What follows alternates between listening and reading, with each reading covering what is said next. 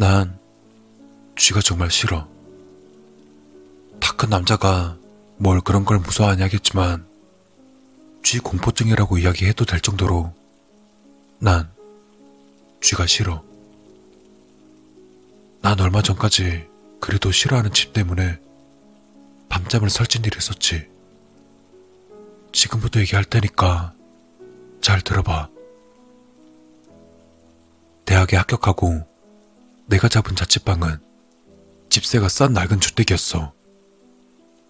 학생보다는 혼자 사는 아저씨나 형편이 어려운 사람들이 많이 사는 곳이긴 한데 집을 떠나 자유를 느낄 수 있으니 그것만 해도 충분히 행복하지. 매일같이 술 먹고 늦게 들어가서 잠만 자고 나오곤 했어. 그런데 밤늦게 집에 들어가 자려고 누우면 항상 신경 거슬리는 소리가 들리는 거야. 쥐가 뭔가 갉아먹는 듯한 소리? 내가 원래 좀 예민한 편이라 작은 소리에도 잠을 잘 못 자거든. 게다가 내가 그렇게도 싫어하는 쥐새끼 소리. 그게 계속되니까 엄청 스트레스 받더라. 근데 문제는 아무리 귀를 막고 자려 해도 쥐가 있을 거란 생각에 불안해서 도저히 잘 수도 없는 거야. 한동안 계속 수면 부족에 시달렸지. 그러다 얼마 뒤에 등골이 오싹해지는 걸 발견했어. 벽 한쪽에 작게 뚫려 있는 구멍. 분명 쥐새끼가 뚫어놓은 구멍일 거야. 자려고 누우면 계속 들려왔던 그 소리는 쥐가 이쪽으로 들어오려고 구멍을 뚫던 소리인 거지. 그 길로 난 곧바로 뛰쳐나가서 식빵이랑 쥐약을 사왔어. 그리곤 식빵에 쥐약을 섞어 뭉친 다음에 구멍에 쑤셔받고는 구멍을 막아버렸어. 근데 아직 뭔가 좀 부족한 것 같아. 난 떨칠 수 없는 그 불안감에 나무판을 두 겹으로 못질해서 단단히 막아버렸어. 그제서야 숨통이 좀 트이더라.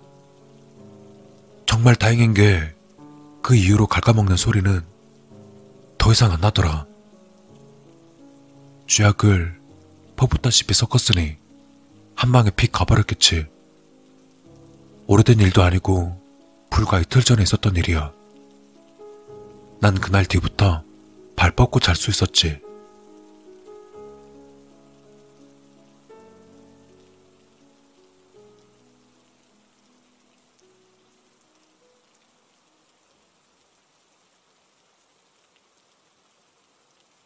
뭐 그만큼 낡고 호름한 집이란 거지.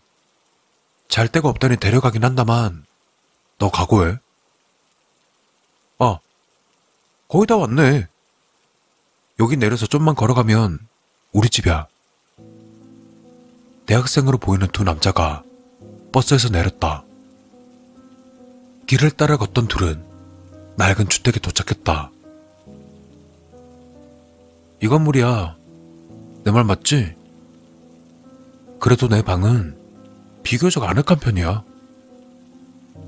두 사람이 집으로 들어가려던 때 옆집에서 모자를 쓴 남자가 나왔다. 그는 여행이라도 가는지 커다란 여행 가방을 끌고 있었다. 어? 안녕하세요. 집주인인 남학생이 잠시 망설이다가 그에게 인사를 건네었다. 하지만 옆집 남자는 눈길조차 주지 않은 채 이해가 안 간다는 듯 고개를 갸웃거리며 가방을 끌고 사라졌다. 뭐야? 옆집 사람이야? 어. 근데 좀 이상한 사람 같아. 배달 음식 받을 때는 가끔 보이고 집 밖으로 나오는 걸 본 적이 없어. 옛날 집 앞만 있는 거 보니까 백수 같은데? 일거리라도 찾았나? 웬일로 나왔대? 둘은 남자의 뒷모습을 잠시 지켜보다 집으로 들어갔다.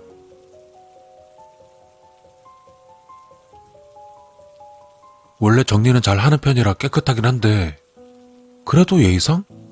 청소는 좀 해야겠네. 먼저 씻고 와. 바닥에 나만 쓸게. 친구를 욕실로 몰아넣은 남학생은 대충 바닥을 쓸어내기 시작했다. 그러던 중 막아놓았던 구멍 근처 구석에서 무언가를 발견한다. 작게 접은 종이 조각. 구석에 떨어져 있어 그간 발견하지 못했던 것 같다. 보통이라면 그냥 버렸겠지만 무언가 이상했던지 종이를 펼쳐 내용을 확인한다. 살려주세요. 옆집에 갇혀 있어요.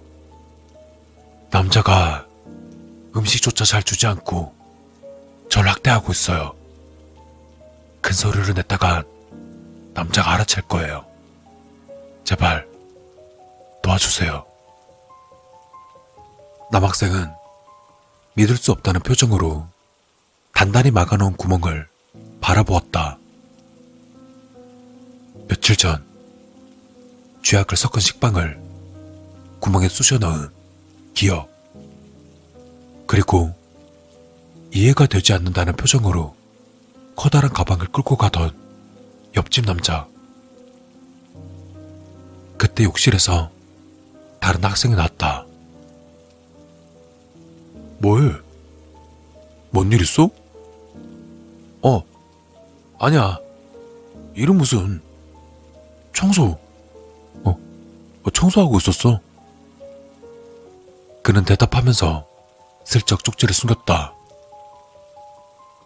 근데 생각보다는 집이 깔끔하네. 쥐는 없을 것 같은데. 친구의 말에 남학생은 고개를 희미하게 끄덕였다. 그리고 쪽지를 몰래 쓰레기통에 버리며 생각했다.